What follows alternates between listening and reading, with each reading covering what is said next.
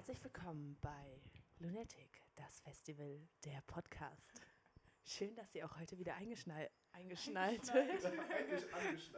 Schön, dass ihr heute wieder angeschnallt seid und eingeschaltet habt. Schnallt euch alle an, bringt die Sitze in eine aufrechte Position, es geht los.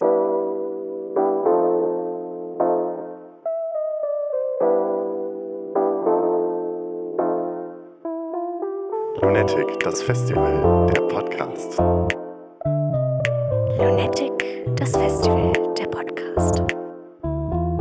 Lunatic, das Festival der Podcast. Lunatic, das Festival der Podcast. Lunatic, das Festival der Podcast. Vor mir sitzen Jakob und Miri aus dem Produktionsteam. Wollt ihr euch einmal vorstellen? Ähm, jo, ich bin äh, Jakob und äh, bin im aktuellen Produktionsteam ähm, des Lunatic Festivals, studiere an der Leuphana im zweiten Semester. Ja, und äh, freue mich, heute hier sein zu dürfen. Ja, ich bin Miri, ähm, ich bin auch aus dem Produktionsteam. Ich studiere mittlerweile im sechsten Semester Kulturwissenschaften an der Leuphana und ja, wir haben zusammen das Produktionsteam gerockt mit unseren ganzen Teamkollegen. Geil. Ähm, wollt ihr einmal sagen, was, was ist Produktion und welche Aufgaben hatten diese Teamkollegen so? Also Produktion kann man vielleicht äh, grundsätzlich kurz zusammenfassen, dass es alles beinhaltet, was hinter dem Festival ist, um das Festival überhaupt möglich, äh, zu ermöglichen. Beziehungsweise die ganze Hardware, die ganze Infrastruktur, ähm, Software zählt da auch mit dazu. Also ohne Produktion könnte ein Festival an sich nicht laufen. Ähm, gibt natürlich auch genug andere Bereiche, ohne äh, dass ein Festival nicht laufen könnte. Aber ähm, Produktion bildet quasi das Fundament eines Festivals, auf das alles andere dann so ein bisschen aufbaut. Ja, das heißt ganz praktisch im Prinzip, dass wir uns um Bühnen, um Bauzäune, um Klos, um Wasser, um Strom etc. kümmern. Aber auch um solche schönen Sachen wie Helfer und Geländegestaltung. Also ja, man sieht auf jeden Fall ganz viel vom Festival, äh, was wir gemacht haben, auch wenn man das nicht immer ganz so wahrnimmt. Okay. Gemacht hätten, um es besser zu sagen. Okay, das heißt, ähm, es gibt ja dann auch verschiedene Rollen. Also es gibt ja zum Beispiel eine Helfer, helfende Position, also die die Helfenden akquiriert. Äh, welche äh, Position hattet ihr noch im Team? Ja, das ist richtig. Es gibt drei unterschiedliche Positionen im Bereich äh, Produktion. Ähm, das eine, wie schon eben gerade korrekt genannt, ist ähm, eine Stelle für äh, die Akquise der HelferInnen. Ähm, zwei kümmern sich bei uns komplett um die Geländegestaltung und äh, die anderen beiden, das waren Miri und ich, ähm, haben uns um alle weiteren Dinge, die zum Beispiel die ganze Technik und infrastrukturelle Dinge ähm, betreffen, gekümmert. Okay, aber ihr arbeitet als großes Team zusammen. Also es, ihr, ihr planiert dann zu fünft quasi. Genau, ja, wir sind fünf Leute. Wir haben uns eigentlich immer dienstags abend, abends getroffen, haben zusammen gekocht, haben äh, mehr oder weniger aktiv Dinge besprochen. ähm, genau, und haben halt im Prinzip alle Entscheidungen, die angefallen sind, zusammengetroffen. Aber natürlich haben sich die einzelnen Bereiche dann um gewisse Dinge gekümmert. Also mhm. zum Beispiel haben wir dann gesagt, okay, wir haben uns das und das überlegt, was haltet ihr davon? Und dann haben wir da so ein bisschen drüber gequatscht. Und die Bereiche bedingen sich natürlich auch gegenseitig. Also eine Geländegestaltung ähm, muss sich gen äh, genauso gut absprechen mit, dem, mit der Infrastruktur und genauso brauchen wir bestimmte HelferInnen für bestimmte Bereiche, wo wir dann wiederum mit äh, derjenigen Person uns dann absprechen müssen. Also das ist schon... Ähm, hängt alles zusammen, wolltest ja. du sagen.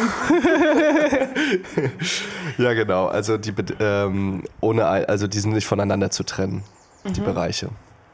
Und wie sieht dann so der Zeitplan aus? Also mit was fängt man an, wenn das alles miteinander verwoben ist? Wie ein großes Netz. Ähm, ja, also generell haben wir zuerst mal natürlich wie alle anderen Teams auch ein Konzept erstellt, wo wir uns überlegt haben, was wäre wünschenswert, beziehungsweise mit was würde gerade so das Festival ähm, funktionieren. Da hatten wir im Gegensatz zu anderen Teams irgendwie weniger Spielraum, weil Bauzäune und Klos braten nun mal jedes Festival. Ähm, Ja, also es ging im Prinzip, anfangs ging es bei uns los. Also natürlich müssen wir Absprachen mit der Stadt und der Uni halten, ähm, ob wir das Gelände benutzen dürfen, ob äh, der Termin auch für die Stadt okay ist, dass nicht gleichzeitig noch eine andere Großveranstaltung in Lüneburg ist. Und ähm, wenn dann diese ganzen Genehmigungssachen durch sind, dann kann man quasi parallel mit allen anderen ähm, aus dem Team anfangen, so das durchzuziehen, was wir uns gedacht hatten. Und genau, das hat dann bei uns aber auch angefangen mit den ganzen großen Sachen. Also wir haben uns da mit unserem Partner Protons relativ früh dann getroffen und haben schon mal gequatscht, was die, was möglich wäre und was für uns irgendwie bezahlbar wäre und versucht da irgendwie auf einen gemeinsamen Nenner zu kommen. Genau. Was haben wir noch gemacht? Naja, man, man schaut da natürlich und wiegt so ein bisschen grundsätzlich ab, ähm, welche Partner in ähm, ähm, größeren, nicht unbedingt größeren Stellenwert haben, aber einige PartnerInnen haben einfach einen größeren Impact auf das Festival. Ähm, wie Miri gerade schon angedeutet hat, Protones ähm, rockt bei uns die gesamte Technik größtenteils und ähm, dementsprechend müssen die natürlich früh eingebunden werden, weil unter dem Deckmantel Technik extrem viele Sachen reinfallen. Und ähm, da haben wir dann angefangen, die unsere langjährigen PartnerInnen, ähm, die dann den größten Teil mit uns stemmen, und uns unterstützen, zuerst anzuhauen. Und dann arbeitet man so peu à peu alle Stellen ab und landet dann am Ende bei den Sunnies. I don't know. Die natürlich auch super wichtig sind. Ja, wir haben uns zum Beispiel auch noch äh, mit Orhan von Alitech getroffen, der für uns irgendwie ganz Strom und Wasser macht und in der Vergangenheit auch immer wieder gemacht hat. Und ähm, genau, der hat uns dann so ein bisschen erzählt, was möglich wäre, was tendenziell geht, auch weil wir ja das wissen viele nicht, am Uninetz dranhängen und haben darüber eh schon Ökostrom. Und da da die Kapazitäten natürlich so ein bisschen gedrosselt sind, ähm, ist natürlich dann auch die Frage, bis wohin können wir gehen? Können wir noch eine fünfte, sechste, siebte Bühne aufs Festivalgelände stellen oder ist das eher nicht so eine gute Idee? Okay, ähm, ich würde sagen, wir spielen jetzt mal unsere erste Rubrik und die ist in dieser Folge Anekdote.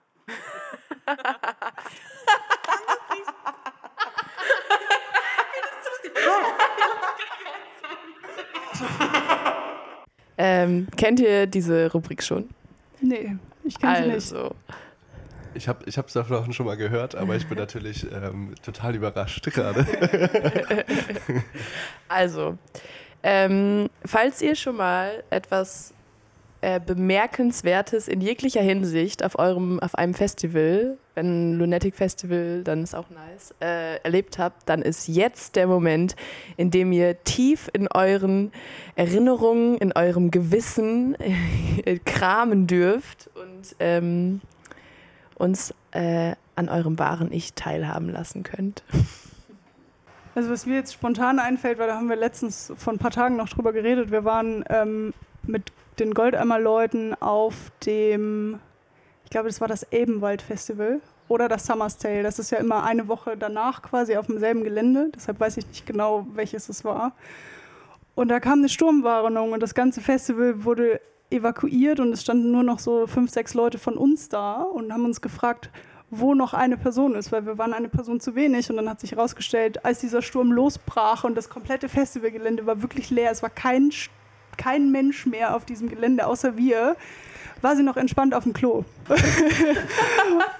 und kam dann da so rausgeschlendert und du hast schon so diese, diese schwarzen Gewitterwolken auf dich oh, zuziehen fuck. sehen und der Wind hat schon richtig losgeprescht und dann kam sie so entspannt vom Klo und wir meinten, okay, wir gehen jetzt los. Und genau in der Sekunde, wo wir losgelaufen sind, hat halt richtig das Gewitter oh, eingesetzt fuck. und ich hatte noch nie so viel Sand in meinen Ohren und sonst irgendwo wie auf diesem Festival. Ja, krass. Also gut, dass sie dann noch rausgekommen ist, weil sonst wären ja auch die Dixies umgekippt wahrscheinlich. Von Goldeimer, so die sind ein bisschen ah, stabiler, okay. aber es ist trotzdem nicht empfehlenswert. Hm, zu dem Thema kommen wir gleich auch noch. Okay, dann kommen wir jetzt zu unserem ersten KünstlerInnenporträt. Viel Spaß. KünstlerInnenporträt. Kunst. Maria Schmuck kommt aus Hamburg und hatte bereits einen Auftritt bei unserem Lunatic Dream Stream. Daher ist sie vielen vielleicht schon bekannt. Ihre Kunst ist ein ständiges Spiel mit der Wahrnehmung, sowohl während des Prozesses, aber auch am Ende für die BetrachterInnen. Kommunikation, Intuition und Loslassen beschreiben ihre Kunst am besten. Ihre Inspiration nimmt sie aus der Kommunikation. Sie liebt es, tiefgründige Küchen- und Balkongespräche mit ihren MitbewohnerInnen oder FreundInnen zu führen. Genauso führen optische und haptische Reize dazu, dass sich die verschiedensten Farbkompositionen in Marias Kunst freilegen. Ja, das war unser erstes KünstlerInnenporträt.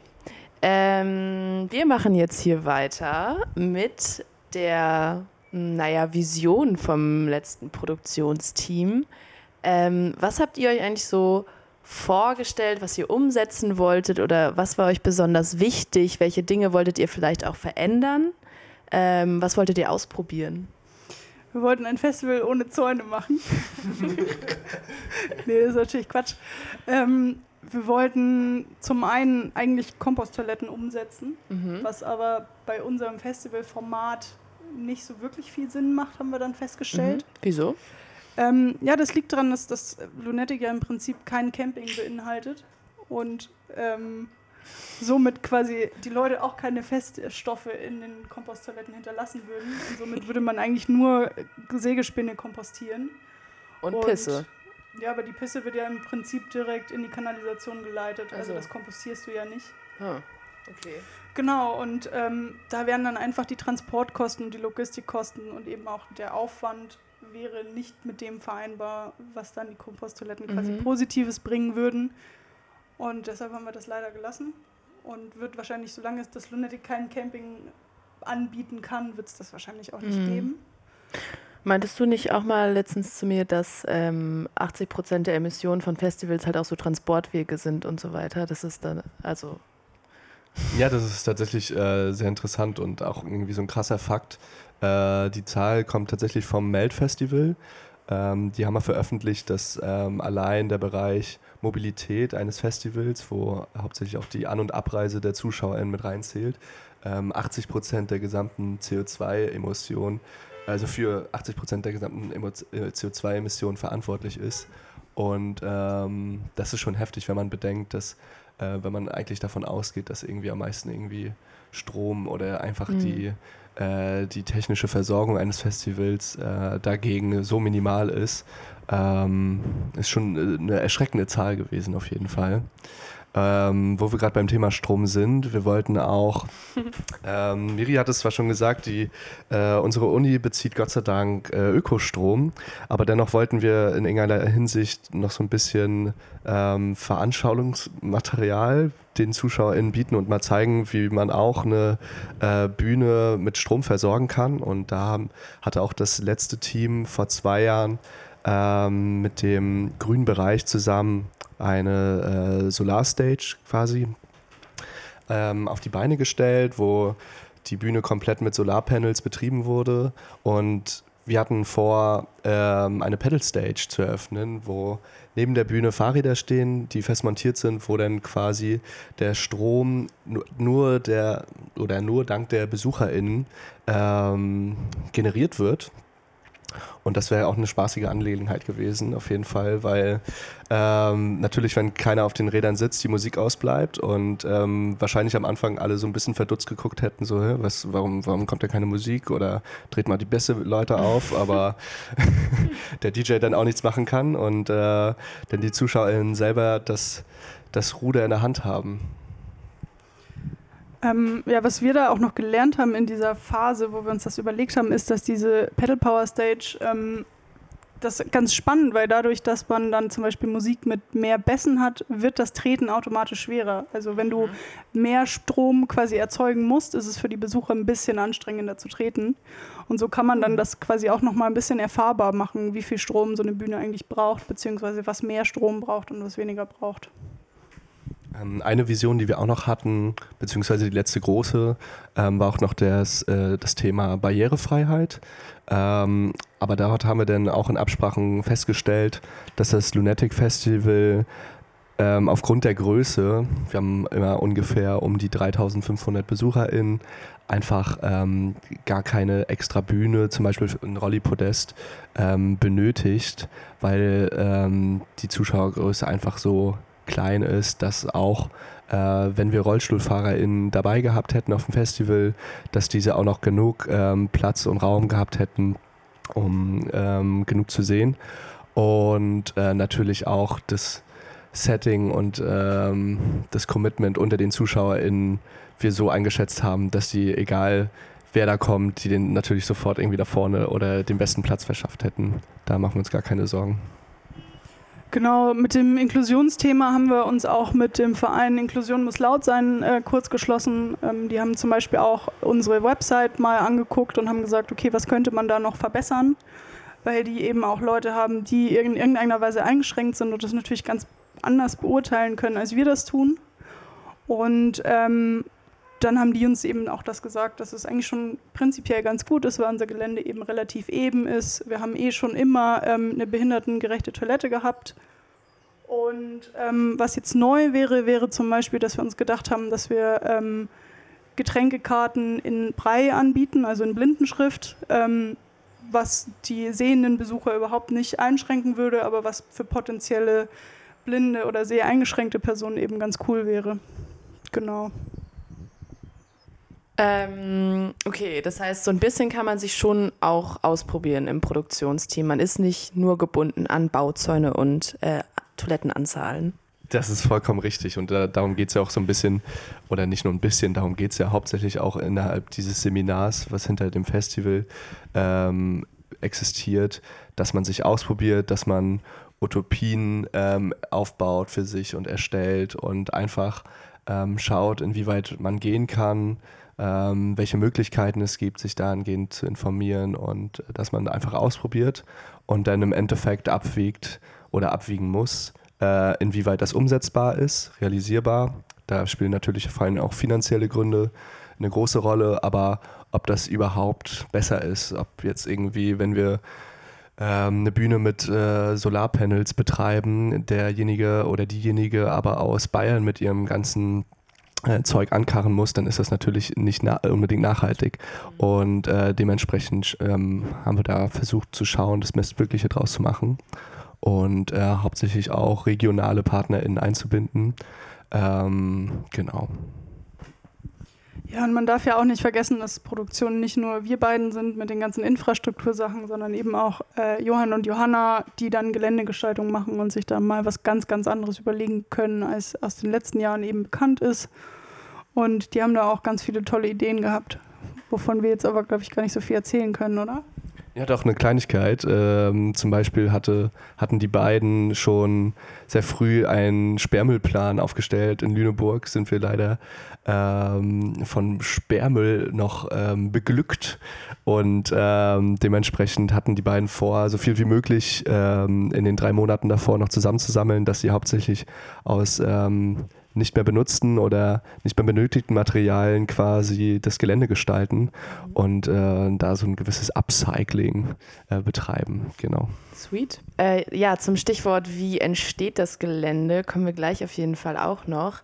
Äh, eine andere Frage zum Stichwort Geländegestaltung sind ja auch so Werbeflächen. Ähm, wie geht ihr oder wie wolltet ihr damit so umgehen? Also ich meine, wie viel Platz sollte oder darf Werbefläche auf dem Lunatic überhaupt einnehmen?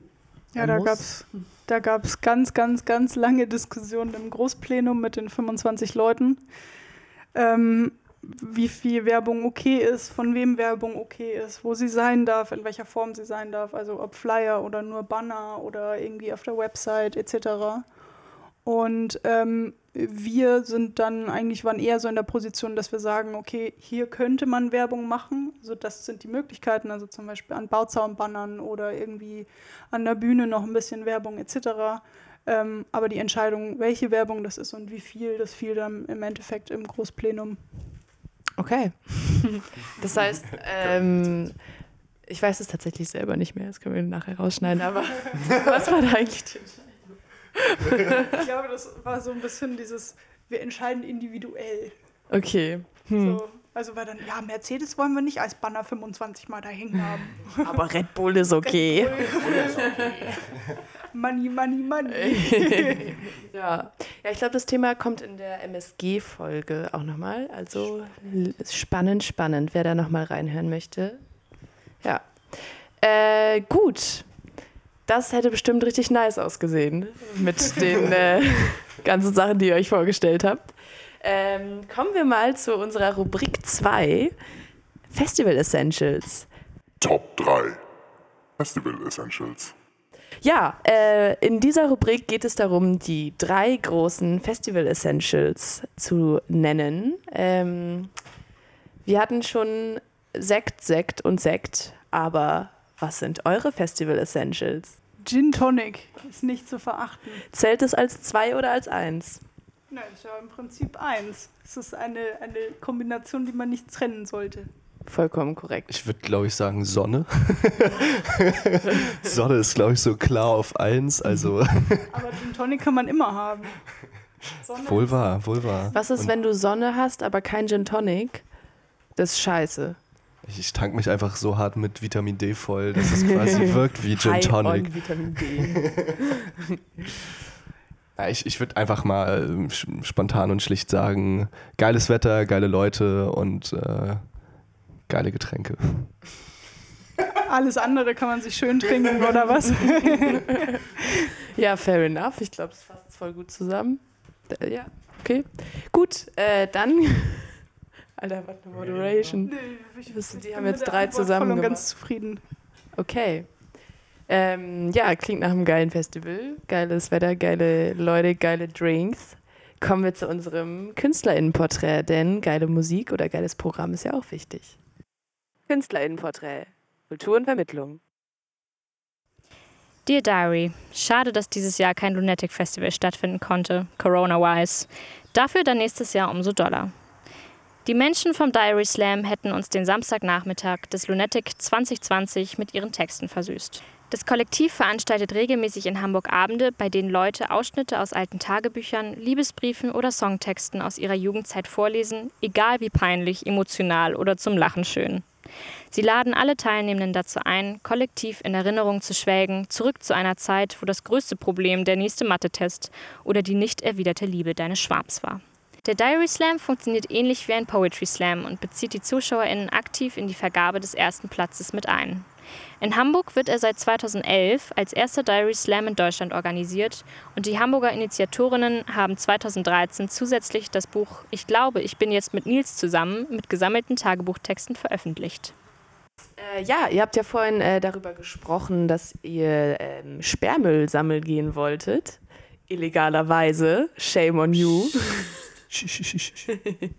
ähm, wie entsteht denn eigentlich das Festivalgelände? Also geht ihr beiden dann da mit dem Schraubenzieher hin und schraubt es zusammen oder wie läuft das? Ja, wir nehmen uns dann äh, vier Monate frei, machen das zu zweit und dann könnt ihr alle vorbeikommen. Geil. Nee, Ja, danke also dafür. Wir, wir sagen, was wohin muss und andere Leute machen das. Nein, auch so, so ist es nicht ganz. Also es gibt ja, Ja, schon ein kleines bisschen. ein bisschen. Wir haben den Plan, zumindest. Sollten wir den haben.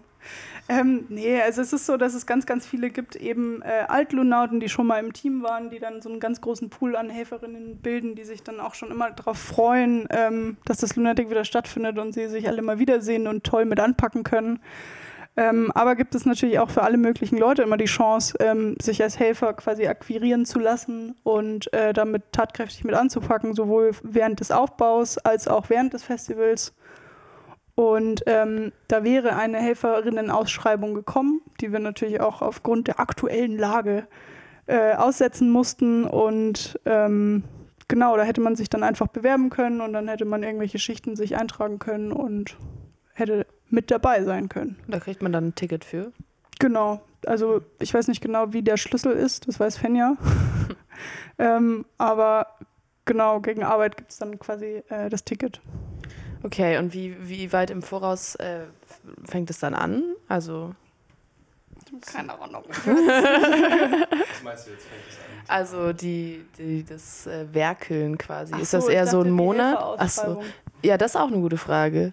Ich glaube, das wäre im April gekommen Im tatsächlich. April, ja, mhm. genau. Aber das, das Werkeln ist dann, Anfang- also ist das eher so ein Monat oder ist es dann eher so eine Woche vorher? Also das Werkeln für uns fängt ja quasi im Oktober an, wenn das Semester angeht, aber wenn dann das Festival aufgebaut wird, also Freitag, Samstag ist ja das Festival und ich glaube, wir hätten ab Mittwoch auf den Platz gekonnt.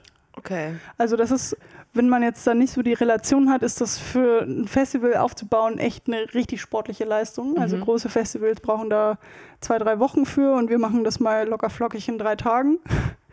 Ähm, natürlich haben wir dafür ganz, ganz viele Helfer, die auch äh, pro professionell, wie zum Beispiel Protons, dann die Bühne aufbauen, aber eben auch ganz, ganz viele ehrenamtliche Helferinnen, ähm, die da tatkräftig mit anpacken. Ja, vielleicht ist es noch ganz interessant, ähm, dass man dann quasi vorher einen guten Plan braucht, was genau wohin kommt, was eben noch fehlt. Also bei der Geländegestaltung beim Lunatic ist es ja auch so, dass ganz, ganz viel selbst zusammengebaut wird aus irgendwelchen alten Teilen oder eben aus Sperrmüll, wie gerade schon gesagt. Und dass man da einfach ganz genau weiß, was man braucht, was wohin kommt, damit das dann auch innerhalb der drei Tage funktioniert. Was wären so die Aufgaben von Produktion während des Festivals gewesen eigentlich? Delegieren. da, da, da, da. ähm, Gute Frage, so weit sind wir eigentlich nicht gekommen. also die Frage können wir auch nur grob beantworten, dadurch, dass wir die Erfahrung ja leider nicht machen konnten. Aber natürlich ähm, wären wir da gewesen, um während des Festivals zu schauen, dass alles läuft, wenn es irgendwo welche Schwierigkeiten gibt, technische Schwierigkeiten, dass wir ähm, als Ansprechpartner fungieren oder wenn Sachen noch später geliefert werden, zu schauen, wo die abgestellt werden, weil wir natürlich äh, den Hut drauf haben in Sachen Infrastruktur oder ähm, wenn es irgendwelche ähm, Geschichten gibt, auf die wir irgendwie uns nicht unbedingt vorbereiten können, sowas wie ähm, natürliche Unwetter oder ähm, ja, Sachen einfach. Besorgte Anwohnerin. Besorgte Anwohnerin, äh, die dann ähm, sagen, um 18 Uhr möchte ich gerne äh, mein gepflegtes Schnitzel mit Kartoffelbrei äh, in Ruhe genießen. ähm, ja, auf solche Sachen sind wir dann irgendwie dann äh, gefasst und sind dann eingestellt, dass wir die dann irgendwie versuchen zu handeln und zu koordinieren. auch super aware sind. Ja, dafür wären wir die meiste Zeit im Backoffice gewesen. Das äh, ist jedes Jahr, wenn das Lunatic stattfindet, in der Mensa. Ähm, da sind dann auch sowas wie Künstlerinnen Backstage etc. Und da gibt es eben auch das Backoffice, wo man sich während des Festivals als Helfer zum Beispiel ähm, einen kleinen Snack abholen kann. Und ähm, aber auch für uns, für das Team zum Beispiel Werkzeug gelagert wird etc. Und da gibt es zum Beispiel auch ähm, Leute beziehungsweise ähm, gewisse Personen, die dann zum Beispiel auch die Wetterkarte äh, im Auge behalten Mhm. und dann auch rechtzeitig quasi agieren könnten, wenn es dann soweit wäre, dass was ist. Okay. Ähm, ihr meintet ja gerade Infrastruktur ist so euer, äh, also da habt ihr den Hut auf. Inwiefern spielt Awareness damit rein? Weil es ja ähm, oftmals den Ansatz gibt, dass es quasi so die andere Seite von Sekus quasi ist. Also bei uns ist es gar nicht wirklich die andere Seite, sondern das geht Hand in Hand, weil wir ähm, auch in der Vergangenheit immer mit äh, den Seku Boys von Benson Becker zusammengearbeitet haben. Ähm, und die haben selbst schon tatsächlich ein Awareness-Konzept, an dem sie gerade arbeiten und machen dementsprechend auch Workshops zum Thema Awareness. Und äh, mit denen haben wir uns vorab auch schon getroffen und mal drüber gequatscht, was unsere Vorstellungen sind und was die dann quasi noch mit dazugeben können. Und ähm, die sagen, dass deren Leute auch super darauf geschult sind, da ein Auge drauf zu haben. Und äh, infrastrukturtechnisch wäre das bei uns wahrscheinlich so gewesen, dass es auf jeden Fall einen Rückzugsort gibt, falls was sein sollte, wo die Leute dann einfach hingehen können und äh, jemanden haben, mit dem sie drüber reden können. Okay, aber Awareness ist quasi nicht Teil eures Teams, sondern da gab es ja ein Kompetenzteam dafür. Wisst ihr schon, oder gab es da Überlegungen, dass das irgendwie eine Position in eurem Team sein könnte oder so in die Richtung? Ähm, soweit ich mich daran erinnere, das ist noch schon eine Diskussion, die ein bisschen länger her ist. Ähm, es gab auf jeden Fall ein Kompetenzteam, ähm, was sich genauer mit einem Awareness-Konzept sowohl für das Festival als auch für die Vorveranstaltungen und dann auch die Aftershow-Partys auseinandergesetzt hat. Und da gab es auf jeden Fall immer wieder Überlegungen, das vielleicht in Zukunft als feste Position im Team zu machen, weil es halt doch eben ein größerer Aufwand ist, als man sich das im ersten Moment vorstellt. Also das ist ganz, ganz viel, was damit dranhängt. Und ähm, genau, vielleicht wird es da in Zukunft im Lunatic-Team noch eine Position dazu geben. Das wäre sweet. Und vielleicht nicht nur eine Position, sondern vielleicht auch ein kleines Kernteam noch neben Booking, neben Produktion, ähm, um einfach auch die Bedeutung dieses Bereiches zu rechtfertigen. Zu rechtfertigen. Zu rechtfertigen. Zu gerechtfertigen. Zu, Recht. zu, zu gerechtfertigen wäre wär schön. Ja, sweet. Mal schauen, was da noch kommt. Ähm, Jetzt konnten wir ja alle diese Erfahrung nicht machen, dass wir wissen, welche Aufgaben wir gehabt hätten während des Festivals, dank Corona. Ähm, als dann so die Nachricht kam oder als ihr euch klar wurde, dass das Festival nicht stattfindet, was, was waren dann so die Schritte, die ihr einleiten musstet? Was hat das für euer Team dann letztlich bedeutet? Also nachdem wir uns so? aus, aus dieser Schockstarre dann ähm, befreien konnten, ähm, mussten wir natürlich erstmal Rücksprache halten mit der Uni, mit der Stadt, inwieweit die schon ähm, mehr Informationen haben als wir, weil die sich natürlich ähm, auf Landesebene committen müssen und absprechen müssen und die Landesebene natürlich mit der Bundesebene äh, in Absprachen ähm, sind. Und ähm, dort haben wir eigentlich immer nur nachgeforscht, wie bei denen der Status quo ist und äh, damit wir da besser Bescheid wissen das einschätzen können. Und äh, da diese Situation für alle komplett neu war, ähm, war es eher so ein Abwarten der Lage. Und ähm, als dann irgendwann die Entscheidung fiel, ähm, war es dann auch eher wie eine, eine Erlösung, kann man schon sagen, ja. Ja, es war ja auch so, dass wir das im Prinzip schon länger wussten, dass es nicht stattfindet, bevor wir das natürlich an die Besucher getragen haben. Ähm, wir wussten das im Prinzip auch schon, bevor dieser Entscheid vom Bund kam. Das war ja der 15. März. ähm, wo wir dann auch gesagt haben, okay, wir fühlen uns jetzt darin bestätigt, dass es wirklich nicht stattfinden kann und dass es auch die richtige Entscheidung ist, das Festival abzusagen. Und ähm, dann gab es halt eben so einen Plan, nach dem wir vorgegangen sind. Also welche Partner sind eben schon langjährig dabei, denen man zuerst Bescheid sagen muss. Also zum Beispiel auch die Uni ganz groß auf jeden Fall, wo man sagen muss, hey Leute, es findet leider nicht statt, es ist so. Und dann eben so zu Partnern, die wir irgendwie zum ersten Mal angefragt haben, wo irgendwie noch keine festen Absprachen herrschen und sowas. Und dann eben im letzten Schritt das dann an die Öffentlichkeit und somit auch die Besucherinnen zu tragen. Es gibt ja bestimmt dann auch einfach einen Punkt, wo man ähm, aufgrund der Kürze der Zeit dann, je länger man wartet, auch einfach nicht mehr weiter planen kann, oder? Weil es dann einfach nicht mehr umsetzbar ist.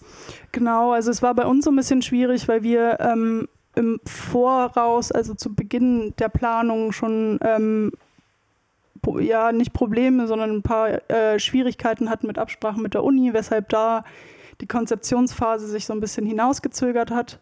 Und äh, wir wären dann quasi kurz bevor dieses ganze Corona aufkam, an dem Punkt gewesen, wo wir gesagt hätten, so okay, jetzt machen wir Nägel mit Köpfen, jetzt können wir Verträge unterschreiben und können das alles irgendwie eintüten. Und das wäre das, was eben angestanden wäre. Deshalb war es für uns super schwierig zu sagen, okay, wir planen jetzt weiter, weil der nächste Schritt wäre eben gewesen, dass wir Verträge unterschreiben und das wollten wir auf jeden Fall vermeiden. Und ähm, genau, deshalb haben wir das so ein bisschen ausgesessen quasi und haben dann äh, das abgewartet. Und bei uns war so diese Deadline ungefähr sechs Wochen vor dem Festival, wo wir gesagt hätten, okay, wenn wir ab jetzt nicht mit Vollpower durchplanen, dann wird das nichts mehr. Und äh, das hat sich ja dann ungefähr auch mit dem, mit dem 15. März, also mit dem Termin vom Bund dann gedeckt. So. Man, man muss ja auch immer bedenken, dass das die Situation genauso blöd für uns, aber auch genauso blöd für die ganzen PartnerInnen war. Und dass die auch in derselben Situation waren wie wir, dass sie überhaupt nicht wussten, wie es weitergeht. Und äh, im Endeffekt ähm, haben wir dann einfach versucht, so gut wie möglich Absprache zu halten mit äh, all unseren PartnerInnen, ähm, um die auf den aktuellen Stand zu halten, wie wir gerade äh, vermuten, wie es, ähm, wie wir weiterverfahren und dass die sagen, was sie sich vorstellen können, dass eventuell schon ähm, Lösungen oder Alternativen fürs nächste Jahr gemacht werden und festgehalten werden. Und da haben wir, da ist Kommunikation einfach der Schlüssel für alles und ähm, auch äußerst wichtig gewesen. Damit wir jetzt nicht mit so einem großen äh, Down, das große Emo-Finale hier Down, abschließen, down. Ähm, würde ich gerne noch Rubrik 3 spielen. Aber da ist ein kleiner süßer Doggo. Die hat einen neuen Doggo. Er lässt sich den Bauch kraulen und, ist er super sau fit gerade. Oscar. Kleiner Wurm. Okay. äh, die dritte Kategorie, die dritte Rubrik heißt Utopie.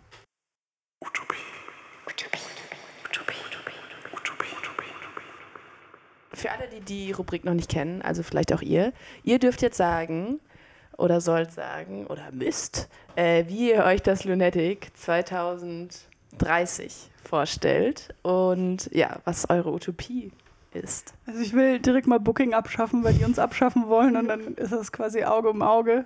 Und die brauchen auch immer so viel Geld. Das, Das sagt ihr. das, das unterschreibe ich auf jeden Fall. Frechheit. Nee, äh, Utopie. Utopie, Utopie. Ähm, Wir wollen auf jeden Fall, dass das Lunatic endlich mal einen Campingplatz bekommt.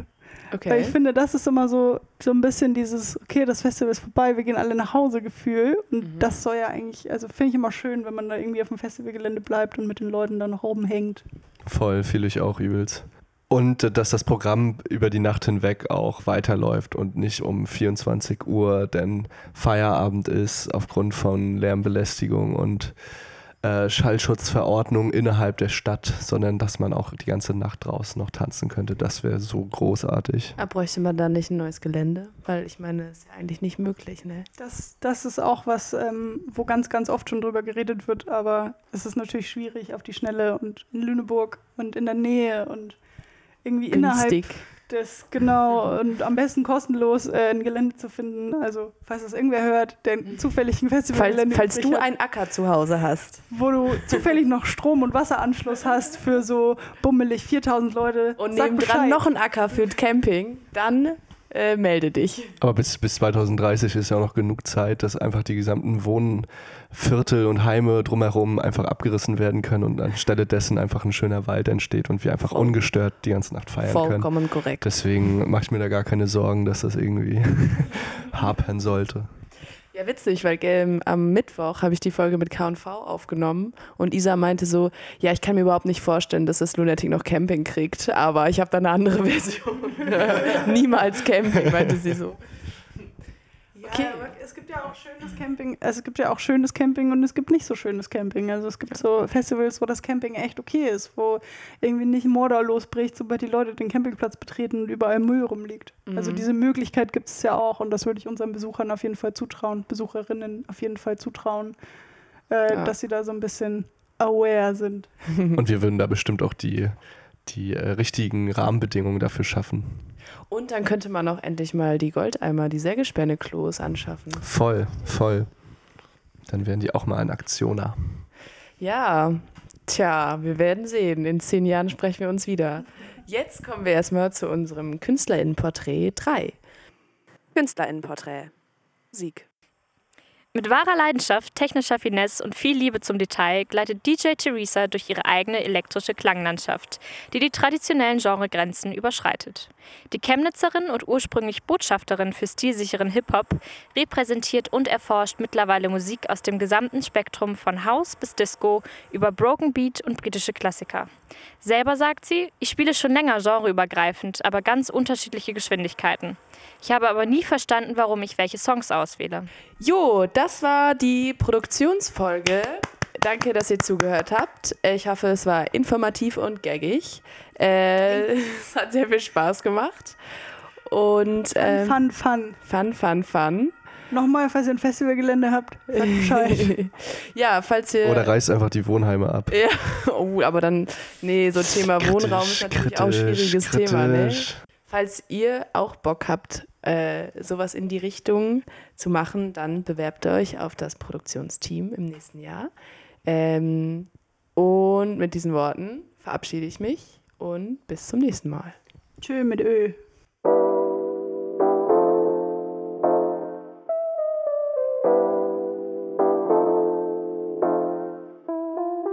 Lunatic, das Festival, der Podcast. Lunatic, das Festival, der Podcast. Lunatic, das Festival, der Podcast. Lunatic, das Festival, der Podcast. Lunatic, das Festival, der Podcast.